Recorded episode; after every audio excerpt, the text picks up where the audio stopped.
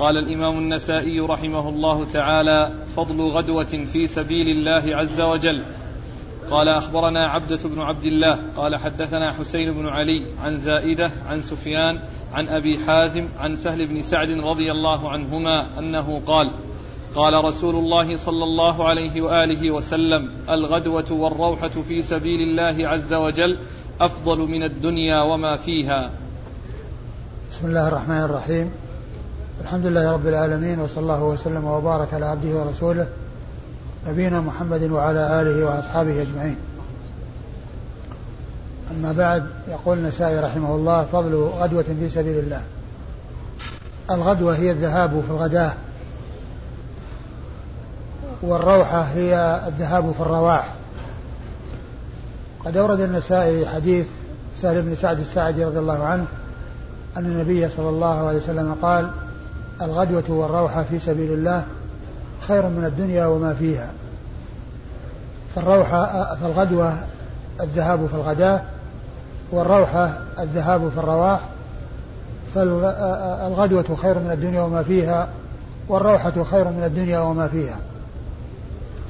وقوله خير من الدنيا وما فيها آه، المراد منه أن أن ذلك أن الدنيا بما فيها لا تعادل آه، تلك الغدوة في سبيل الله التي يحصل آه، الثواب عليها من الله عز وجل فإن ما يحصله من الثواب على هذه الغدوة خير من الدنيا وما فيها. وهذا يدلنا على عظم شأن الجهاد في سبيل الله وأن الشيء القليل فيه لا تعدله الدنيا بما فيها من كل المتع والملذات فإنها ليست بشيء أمام ذلك الخير الذي يجزي به الله عز وجل من جاهد في سبيل الله سبحانه وتعالى. والاسناد قال أخبرنا عبدة بن عبد الله. أخبرنا عبده بن عبد الله الصفار. عبده بن عبد الله الصفار وهو ثقة أخرج حديثه البخاري وأصحاب السنن الأربعة. عن حسين بن علي. عن حسين بن علي الجعفي وهو ثقة أخرج له أصحاب الكتب الستة. عن زائدة. عن زائدة بن قدامة الثقفي وهو ثقة أخرج له أصحاب الكتب الستة. عن سفيان. عن سفيان الثوري سفيان بن سعيد بن مسروق الثوري ثقة ثبت وصف بأنه أمير المؤمنين في الحديث وحديثه أخرجه أصحاب الكتب الستة. عن أبي حازم. عن أبي حازم سلمة بن دينار وهو ثقة أخرج له أصحاب الكتب الستة. عن سهل بن سعد. عن سهل بن سعد الساعدي رضي الله تعالى عنه وحديثه أخرجه أصحاب الكتب الستة. قال فضل الروحة في سبيل الله عز وجل. قال أخبرنا محمد بن عبد الله بن يزيد. قال حدثنا أبي قال حدثنا سعيد بن أبي أيوب. قال حدثني شرحبيل بن شريك المعافري. عن أبي عبد الرحمن الحبلي أنه سمع أبا أيوب الأنصاري رضي الله عنه يقول قال رسول الله صلى الله عليه وآله وسلم غدوة في سبيل الله أو روحة خير مما طلعت عليه الشمس وغربت. ثم أورد النسائي فضل روحة في سبيل الله. وأورد في حديث أبي أيوب الأنصاري رضي الله عنه أن النبي صلى الله عليه وسلم قال غدوة آه، أو روحة في سبيل الله خير مما طلعت عليه الشمس وغربت. آه، هو مثل الذي قبله والذي طلعت عليه الشمس وغربت هو الدنيا. لأن الشمس تطلع على الدنيا وتغرب عليها فالغدوة آه، أو الروحة في سبيل الله آه، خير مما تطلع عليه الشمس وتغرب أي خير من الدنيا. خير من الدنيا بما فيها. فالحديثان بمعنى واحد إلا أنه عبر في أحدهما عن الدنيا وما فيها وعبر في الآخر بما طلعت عليه الشمس وغربت. والمعنى واحد لأن الذي طلعت عليه الشمس وغربت هو الدنيا. الإسناد قال أخبرنا محمد بن عبد الله بن يزيد. أخبرنا محمد بن عبد الله بن يزيد المكي وهو ثقة أخرج حديثه أبو داود والنسائي. أخرج له. أبو داود والنسائي أو النسائي النسائي؟ وابن ماجه. آه، النسائي وابن ماجه. أخرج حديثه النسائي وابن ماجه. عن, عن أبيه وهو ثقة أخرج له أصحاب الكتب الستة. عن سعيد بن أبي أيوب. عن سعيد بن أبي أيوب وهو ثقة أخرج له أصحاب الكتب الستة أيضا. عن شرحبيل بن شريك المعافري. عن شرحبيل بن شريك المعافري وهو صدوق. نعم. أخرج له البخاري في الأدب المفرد ومسلم وأبو داود النسائي والترمذي والنسائي. أخرجه البخاري في الأدب المفرد ومسلم وأبو داود وأبو داود والترمذي والنسائي. عن أبي عبد الرحمن الحبلي. عن أبي عبد الرحمن الحبلي وهو عبد الله بن يزيد. نعم. وهو عبد الله بن يزيد وهو ثقة أخرج له. البخاري في الأدب المفرد ومسلم وأصحاب السنن. وهو ثقة أخرج له البخاري في الأدب المفرد ومسلم وأصحاب السنن الأربعة. عن أبي أيوب. عن أبي أيوب الأنصاري هو خالد بن زيد صاحب رسول الله صلى الله عليه وسلم وهو من الأنصار وهو الذي نزل النبي صلى الله عليه وسلم في داره ضيفا عليه لما قدم المدينة أول ما قدم المدينة نزل في بيته ضيفا حتى بنى بيوته صلى الله عليه وسلم وارتحل إليها. وحديثه أخرجه أصحاب الكتب الستة. قال أخبرنا محمد بن عبد الله بن يزيد عن أبيه.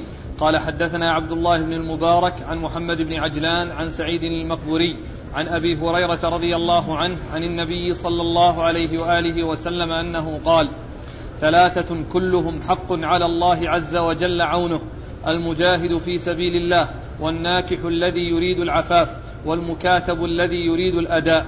ثم ورد النسائي حديث أبي أبي هريرة. رضي الله عنه أن النبي عليه الصلاة والسلام قال ثلاثة كلهم حق على الله عونهم المجاهد في سبيل الله والناكح يريد العفاف والمكاتب الذي يريد الأداء. الذي يريد الأداء.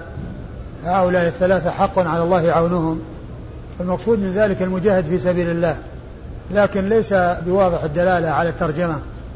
من جهة فضل الغدوة في سبيل الله لأنه ليس فيه نص لكنه آه، جميع أحوال الجهاد وجميع آه، التنقلات التي تكون في الصباح أو في المساء كلها خير من الدنيا وما فيها. لكن التنصيص في الحديث على فضل الغدوة أو فضل الروحة التي ذكر الحديث تحتها ليس واضح الدلالة لكنه دال على فضل الجهاد.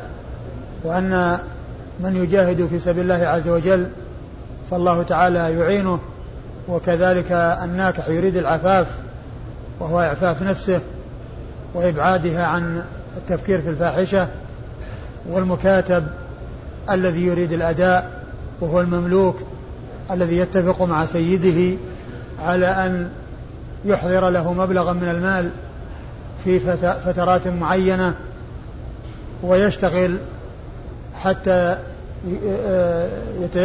يتوفر له ذلك المبلغ فيعطيه لسيده فيشتري نفسه بذلك فالمكاتب الذي يريد الأداء الله تعالى يعينه.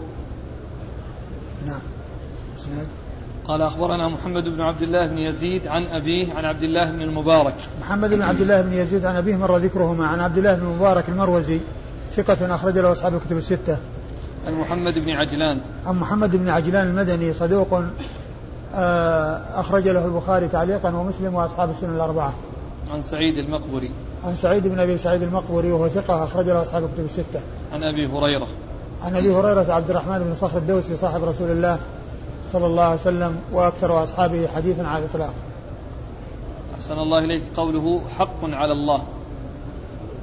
يعني أن الله تعالى آآ آآ وعد بهذا الوعد الذي يتحقق ويثبت ولا يتأخر وهو واجب أوجبه الله على نفسه لم يوجبه عليه أحد لكنه أوجب على نفسه أنه يعين يعني هؤلاء.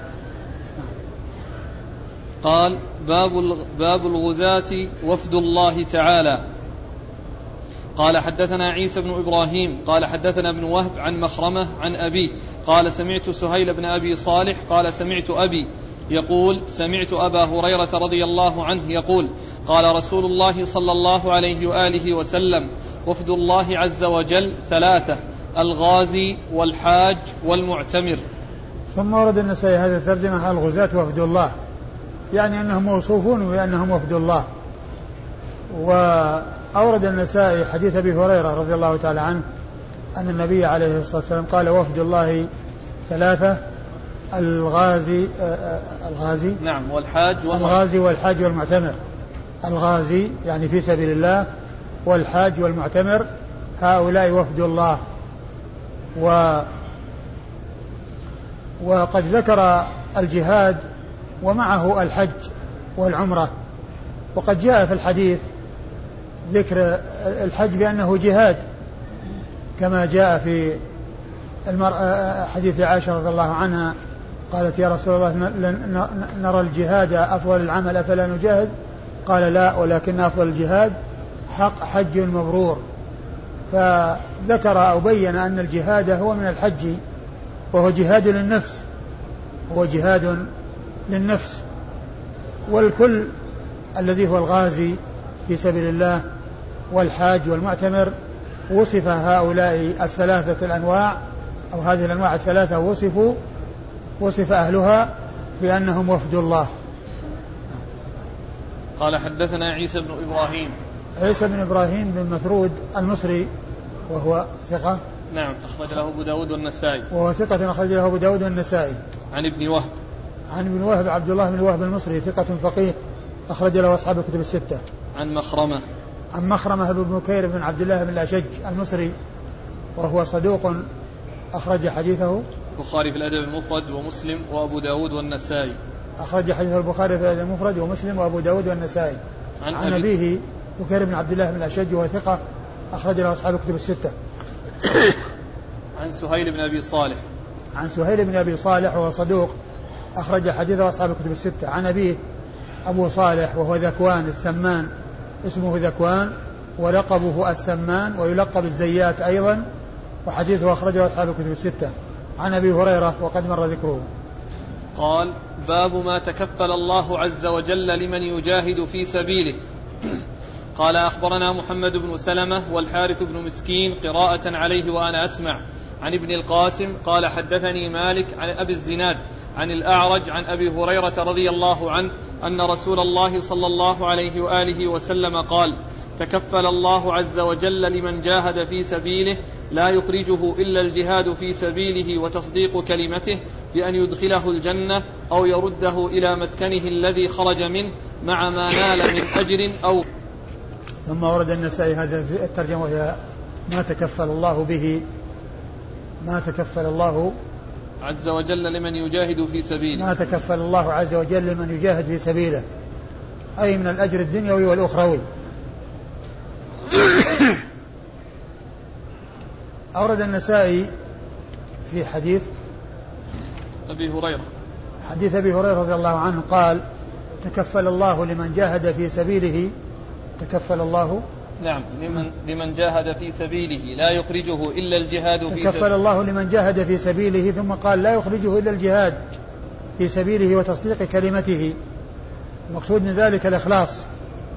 يعني الباعث له على الجهاد وعلى خروج الجهاد هو الجهاد هو الإخلاص لله عز وجل.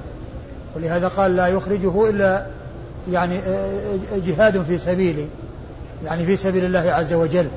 هذا هو الذي يدفعه. وهو الذي يخرجه من مسكنه ليقاتل الأعداء ويقاتل الكفار. الذي دفعه إلى ذلك هو الإخلاص لله عز وجل وتصديق كلمته يعني ما أمر الله تعالى به من الجهاد وما أخبر عليه من الثواب فهو مصدق بوعد الله ومنفذ لأمر الله ومخلص لله سبحانه وتعالى. في قصده وعمله وليس كل خروج يكون جهادا في سبيل الله بل الخروج الذي هو جهاد في سبيل الله الخروج لقتال الأعداء لا يخرجه إلا هذا الغرض وهذه المهمة وهي الإخلاص لله والحرص على إعلاء كلمة الله وإخراج الناس من الظلمات إلى النور هذا هو الذي يخرجه لا يخرج ليوصف بأنه شجاع أو أنه حمية أو عنده قوة أو ما إلى ذلك من الأسباب.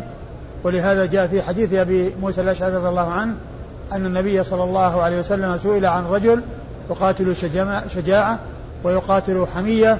أي ذلك في سبيل الله؟ قال عليه الصلاة والسلام من قاتل لتكون كلمة الله هي العليا فهو في سبيل الله. لا يخرجه. لا يخرجه إلا الجهاد في سبيله وتصديق كلمته بأن يدخله الجنة أو يرده إلى مسكنه الذي خرج منه مع ما نال من أجر أو غنيمة. يعني تكفل الله عز وجل له بشيئين. بأن يدخله الجنة يعني إن قتل واستشهد أو يرجعه إلى مسكنه الذي خرج منه بما نال من أجر إذا كان لم يحصل غنيمة وإنما آه، جاهد ولم يحصل غنيمة. ويرجع بالأجر أو بأجر مع غنيمة إذا حصل غنيمة. فهو إما أن يحصل أجرا فقط حيث لا لم يحصل غنيمة أو أنه حصل أجرا وحصل غنيمة.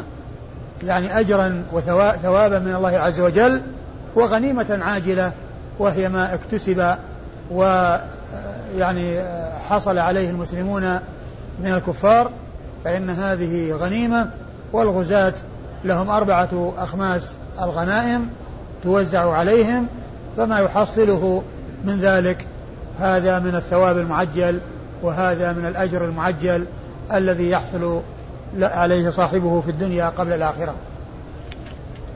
أيوة. قال أخبرنا محمد بن سلمة. محمد, محمد بن سلمة المرادي المصري وهو ثقة أخرج حديثه مسلم وأبو داود والنسائي وابن ماجه. والحارث بن مسكين. والحارث بن مسكين المصري وهو ثقة أخرج حديث أبو داود والنسائي عن ابن القاسم عن ابن القاسم عبد الرحمن بن القاسم صاحب الإمام مالك وحديثه أخرجه البخاري وأبو داود في المراسيل والنسائي عن مالك عن مالك بن أنس إمام دار الهجرة المحدث الفقيه الإمام المشهور أحد أصحاب المذاهب الأربعة المشهورة من مذاهب أهل السنة وحديثه أخرجه أصحاب الكتب الستة. عن أبي الزناد. عن أبي الزناد هو عبد الله بن ذكوان المدني وكنيته, وكنيته أبو عبد الرحمن ولقبه أبو الزناد وهو لقب على صفة الكنية. هو لقب على صفة الكنية وحديثه أخرجه أصحاب الكتب الستة. عن الأعرج. عن الأعرج وهو عبد الرحمن بن هرمز المدني وهو ثقة أخرج له أصحاب الكتب الستة. والأعرج لقب وعبد الرحمن بن هرمز اسم ونسب وأبو الزناد لقب وعبد الله بن ذكوان اسم ونسب ومعرفة ألقاب المحدثين نوع من أنواع علوم الحديث فائدتها فائدة معرفتها ألا يظن الشخص الواحد شخصين فيما إذا ذكر مرة باسمه وذكر مرة أخرى بلقبه فإن من لا يعرف يظن أنهما شخصان مع أنهما شخص واحد ذكر مرة باسمه وذكر مرة بلقبه. عن أبي هريرة وقد مر ذكره.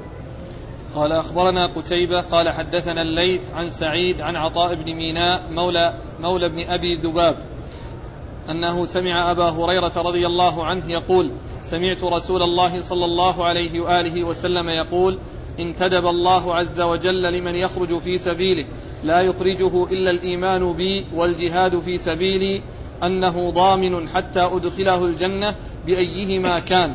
إما بقتل أو وفاة أو أرده إلى مسكنه الذي خرج منه نال ما نال من أجر أو غنيمة. ثم ورد النسائي حديث أبي هريرة. نعم. حديث أبي هريرة من طريق أخرى وهو مثل الذي قبله إلا أنه قال انتدب وهو بمعنى تكفل التي مرت في الحديث السابق وهو مثل ما قبله يعني من حيث المعنى أنه إن آه آه أنه يخرج وقصده الجهاد في سبيل الله وهو الباعث له وأنه يرجع وأنه إما أن يقتل أو يتوفى في سبيل الله فيحصل الشهادة في سبيل الله ويحصل الجنة أو يرجع إلى منزله الذي خرج منه بما نال من أجر إن لم يحصل غنيمة أو من أجر مع غنيمة إذا كان الغزاة حصلوا غنائم.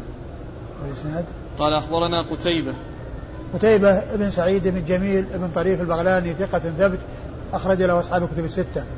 عن الليث بن سعد المصري ثقة فقيه أخرج له أصحاب الكتب الستة. عن سعيد.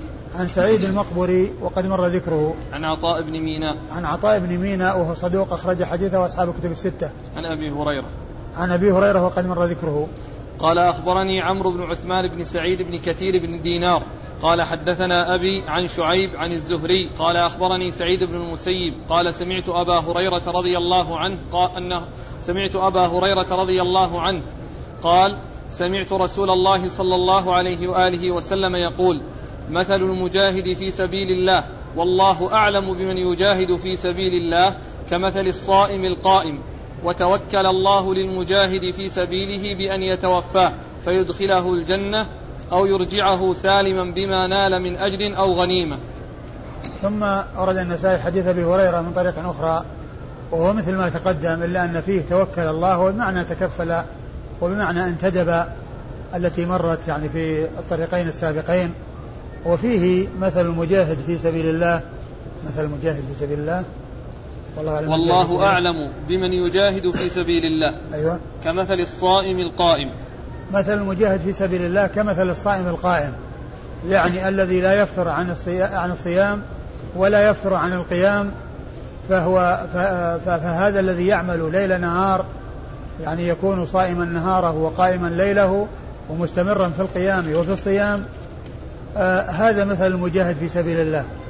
يعني أن هذا الأجر الذي يحصله هذا الذي مداوم العمل لو داوم العمل يحصله المجاهد في سبيل الله لأنه آه منذ خروجه إلى رجوعه وهو في سبيل الله. لكن هذا المثل وهذا الأجر إنما يحصله من يكون آه قصده الإخلاص في جهاده. ولهذا قال والله أعلم بمن يجاهد في سبيله.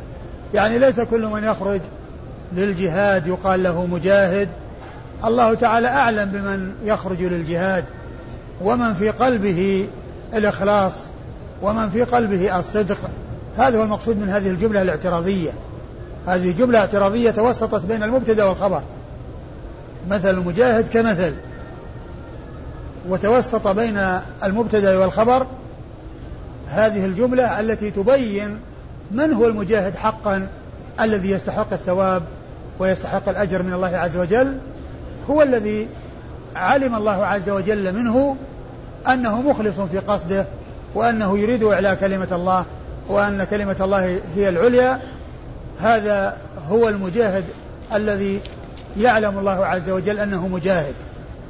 وليس كل من يخرج للجهاد يكون كذلك لأن ممن يخرج للجهاد يخرج حمية ويخرج شجاعة ويخرج رياء وما إلى ذلك من الأسباب التي هي غير محمودة والمحمود منها من قاتل لتكون كلمة الله هي العليا.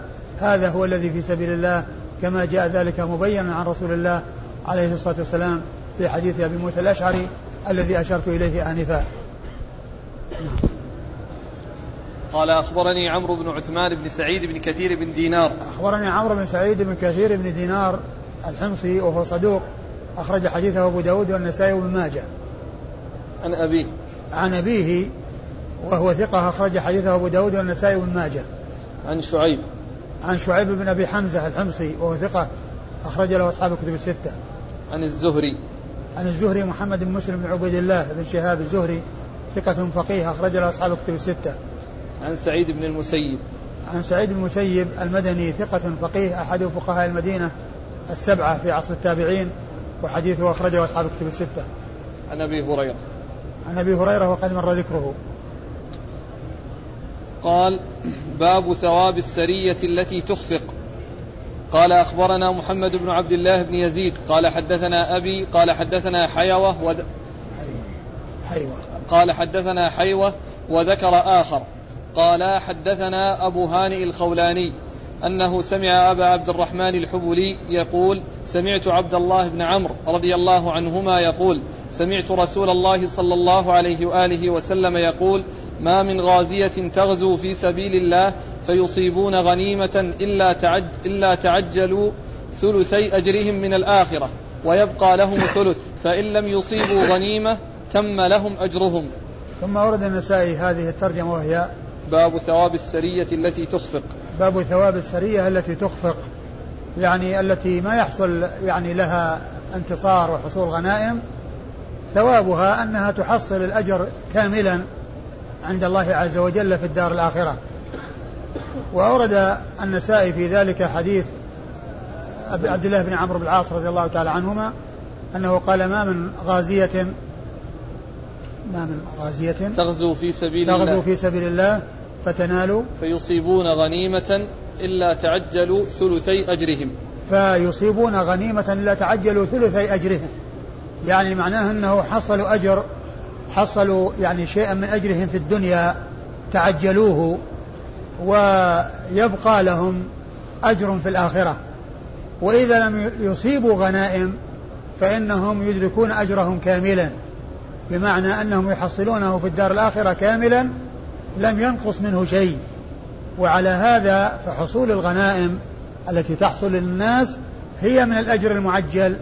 وهي من الثواب المعجل ويحصل من حصل الغنيمة نصيبه من الأجر ويحصل الباقي من ذلك في الدار الآخرة. فإذا لم يحصل شيئا من الغنيمة فإنه يحصل الأجر كاملا في الدار الآخرة لأنه لم يتعجل منه شيئا ولم يحصل له ثواب عاجل على هذا العمل الذي عمله الذي هو الجهاد في سبيل الله. نعم. قال أخبرنا محمد بن عبد الله بن يزيد عن أبيه عن حيوة. محمد بن عبد الله بن يزيد مر ذكر عن أبيه مر ذكرهما عن حيوة بن شريح المصري وهو ثقة أخرج حديثه أصحاب كتب الستة. قال وذكر آخر. نعم. عن أبي هانئ الخولاني. عن أبي هانئ الخولاني واسمه؟ حميد بن هانئ. واسمه عبيد بن هانئ. حميد. حميد. واسمه حميد بن هانئ وهو لا بأس به أخرج له البخاري في الأدب المفرد ومسلم وأصحاب السنن وهو لا بأس به وهي بمعنى صدوق أخرجه البخاري في الأدب المفرد الأدب المفرد ومسلم وأصحاب السنن الأربعة. عن أبي عبد الرحمن الحبلي عن عبد الله بن عمرو. عن أبي عبد الله الرحمن الحبلي وقد مر ذكره عن عبد الله بن عمرو بن العاص رضي الله تعالى عنهما وهو صحابي ابن صحابي وهو أحد العبادلة الأربعة من أصحاب النبي صلى الله عليه وسلم وهم من صغار الصحابة هم عبد الله بن عمرو وعبد الله بن عمر وعبد الله بن عباس وعبد الله بن الزبير. هؤلاء هم العبادلة الأربعة من أصحاب النبي صلى الله عليه وسلم ورضي الله تعالى عنهم وأرضاهم. قال أخبرني إبراهيم بن يعقوب قال حدثنا حجاج قال حدثنا حماد بن سلمة عن يونس عن الحسن عن, عن ابن عمر رضي الله عنهما عن النبي صلى الله عليه وآله وسلم فيما يحكيه عن ربه عز وجل أنه قال أيما عبد من عبادي خرج مجاهدا في سبيل الله ابتغاء مرضاتي ضمنت له أن أرجعه إن أرجعته بما أصاب من أجر أو غنيمة وإن قبضته غفرت له ورحمته. ثم أورد النسائي حديث ابن عمر. حديث عبد الله بن عمر رضي الله تعالى عنهما وهو مثل ما تقدم في الحديث السابقة أن الله تعالى آه قال إيش؟ في هذا حديث قدسي. حديث قدسي قال الله عز وجل أيما عبد من عبادي خرج مجاهدا في سبيل الله وابتغاء مرضاتي. أيوة. ضمنت له أن أرجعه إن أرجعته بما أصاب من قوله ابتغاء مرضاتي هو مثل ما تقدم من ذكر الإخلاص. يعني أنه يدفعه إلى ذلك ابتغاء مرضات الله عز وجل مخلص بالله عز وجل يرجو مرضات الله سبحانه وتعالى. أنه إن أرجعه يعني وسلم ولم يقتل ولم يهلك في تلك السفرة فإنه يرجع بما نال من أجر أو غنيمة. وإن وإن قبضته غفرت له ورحمته. وإن قبضته غفرت له ورحمته. قال أخبرني إبراهيم بن يعقوب. إبراهيم بن يعقوب الجوزجاني وهو ثقة أخرج حديثه أبو داود والترمذي وبما أخرج حديثه أبو داود والنسائي والترمذي والنسائي. أخرج حديثه أبو داود والترمذي والنسائي. نعم. أخرج حديث أبو داود والترمذي والنسائي. عن حجاج. عن حجاج بن محمد المصيصي وهو ثقة أخرج حديثه أصحاب الكتب الستة. ما يكون هو الأعور. أقول هو الأعور. لا. حجاج بن المنهال هو الأعور؟ لا لا لا. لا هو في تحفظ الأشياء قال الحجاج الأعور. وحجاج الأعور هو حجاج بن محمد إيه؟ حجاج بن محمد المصيص في تحفظ الأشراف قال هو الأعور حجاج الأعور عن حماد بن سلمة عن حماد بن سلمة البصري وهو ثقة أخرج حديث البخاري تعليقا ومسلم وأصحاب السنة الأربعة. عن يونس. عن يونس بن عبيد وهو ثقة أخرج له أصحاب الكتب الستة. عن الحسن. عن الحسن بن أبي الحسن البصري وهو ثقة يرسل ويدلس وحديثه أخرجه أصحاب الكتب الستة. عن ابن عمر. عن ابن عمر عبد الله بن عمر بن الخطاب رضي الله عنهما وهو أحد العباد الأربعة وأحد السبعة المعروفين بكثرة الحديث عن النبي صلى الله عليه وسلم. قال مثل المجاهد في سبيل الله عز وجل.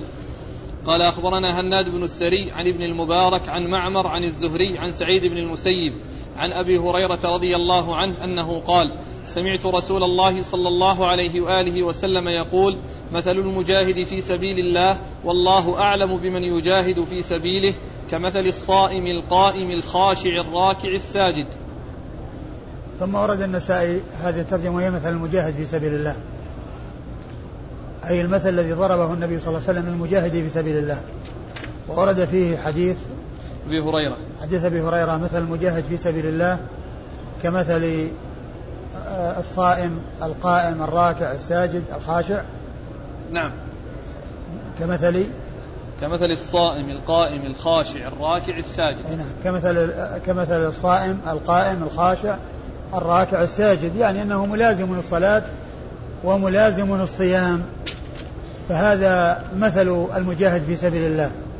يعني معناه أن هذا العمل الذي يعمل عمل دائب لا يفتر مثله هو هذا هو مثل المجاهد في سبيل الله عز وجل. وذاك يحصل اجرا على دأبه وعلى عمله وهذا يحصل اجرا على جهاده في سبيل الله من حين يخرج إلى إلى أن يرجع وهو على أجر وغنيمة من الله عز وجل. أيوه. قال أخبرنا هناد بن السري. هناد بن السري آه ثقة أخرج حديث البخاري في خلق أفعال العباد. ومسلم وأصحاب السنة الأربعة. عن ابن المبارك. عن ابن المبارك عبد الله بن المبارك وقد مر ذكره. عن معمر. عن معمر بن راشد الأزدي ثم البصري الأزدي البصري ثم اليماني وهو ثقة أخرج له أصحاب الكتب الستة. عن الزهري عن سعيد بن المسيب عن أبي هريرة. عن عن الزهري عن سعيد بن المسيب عن أبي هريرة وقد مر ذكر هؤلاء الثلاثة. قال ما يعدل الجهاد في سبيل الله عز وجل. قال أخبرنا عبيد الله بن سعيد قال حدثنا عفان قال حدثنا همام قال حدثنا محمد بن جحادة قال حدثني أبو حصين أن ذكوان حدثه أن أبا هريرة رضي الله عنه, عنه حدثه قال جاء رجل إلى رسول الله صلى الله عليه وآله وسلم فقال دلني على عمل يعدل الجهاد. قال لا أجده. هل تستطيع إذا خرج المجاهد تدخل مسجدا فتقوم ولا تفتر؟ وتصوم ولا تف وتصوم لا تفطر قال من يستطيع ذلك؟ ثم ورد النسائي هذه الترجمة وهي ما يعدل الجهاد في سبيل الله عز وجل يعني الذي يعدله. والمقصود من ذلك أن الجهاد لا يعدله شيء. وأورد فيه حديث أبي هريرة. حديث أبي هريرة أن رجلا نعم. قال للنبي صلى الله عليه وسلم دلني على عمل يعمل الجهاد يعدل الجهاد. قال لا أجده. يعني ليس هناك عمل يعدل الجهاد. ثم أرشده إلى عمل يعني آه، هو مثل المجاهد في سبيل الله كما مر في الأحاديث السابقة وهو كل إنسان يعني يصوم ويصلي ولا يفتر وهذا لا يطاق ولا يفعله أحد فهذا هو الذي يعدل الجهاد ولكن لا يفعله أحد. وإذا فلا يعدل الجهاد شيء. وإذا فلا يعدل الجهاد شيء. قال أخبرنا عبيد الله بن سعيد. أخبرنا عبيد الله بن سعيد السرخسي اليشكري ثقة أخرج حديث البخاري ومسلم والنسائي. عن عفان. عن عفان وهو ابن مسلم الصفار وهو ثقة أخرج له أصحاب الكتب الستة.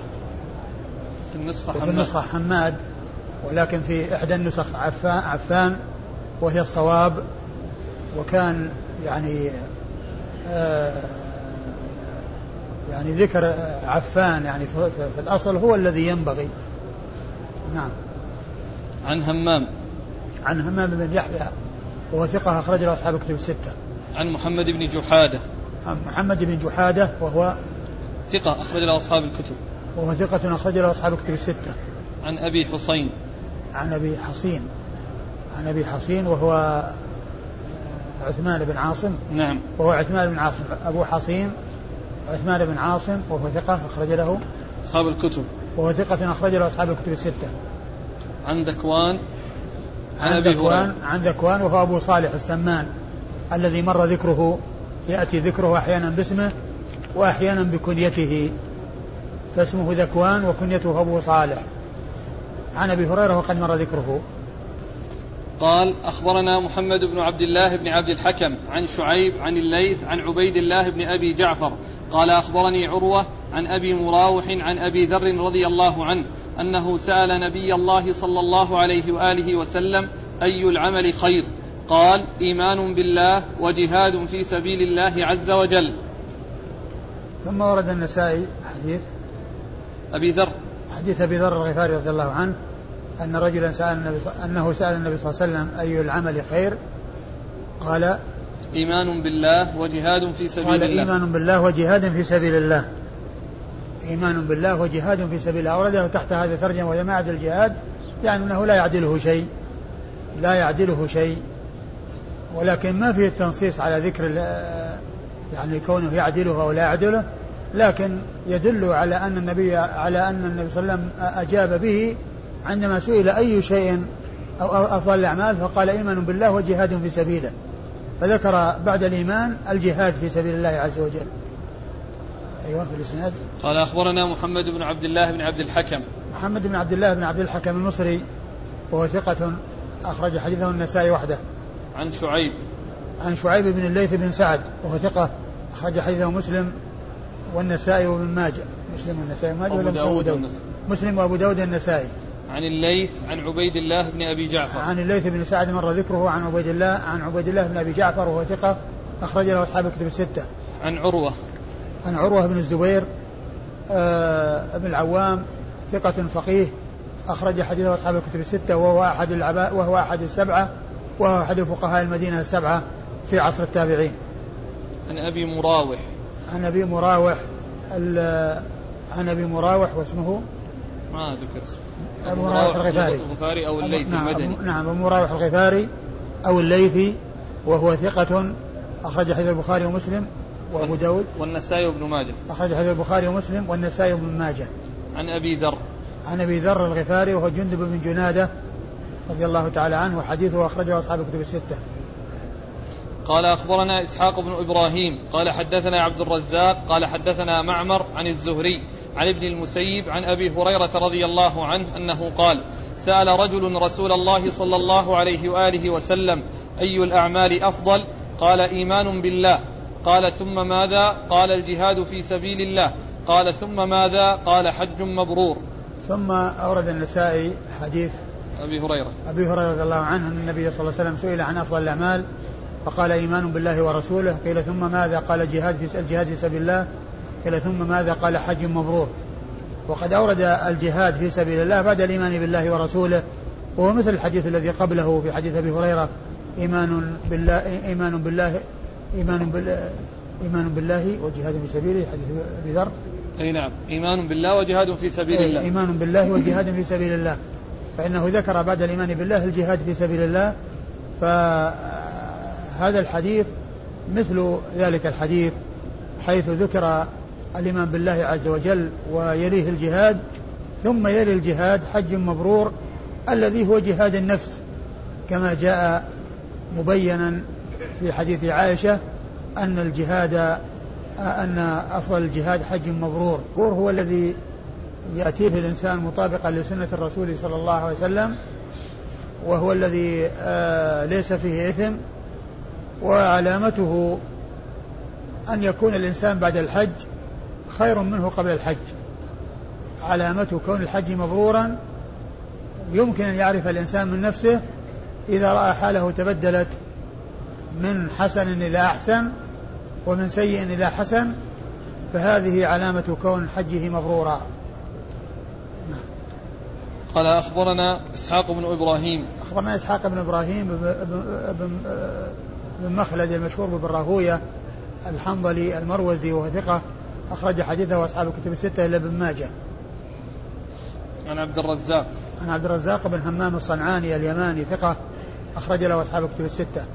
عن معمر, عن معمر عن الزهري عن ابن المسيب عن أبي هريرة. عن عن معمر عن الزهري عن المسيب عن أبي هريرة وقد مر ذكر هؤلاء الأربعة قال درجة المجاهد في سبيل الله عز وجل والله تعالى أعلم وصلى الله وسلم وبارك على عبده ورسوله نبينا محمد وعلى آله وأصحابه أجمعين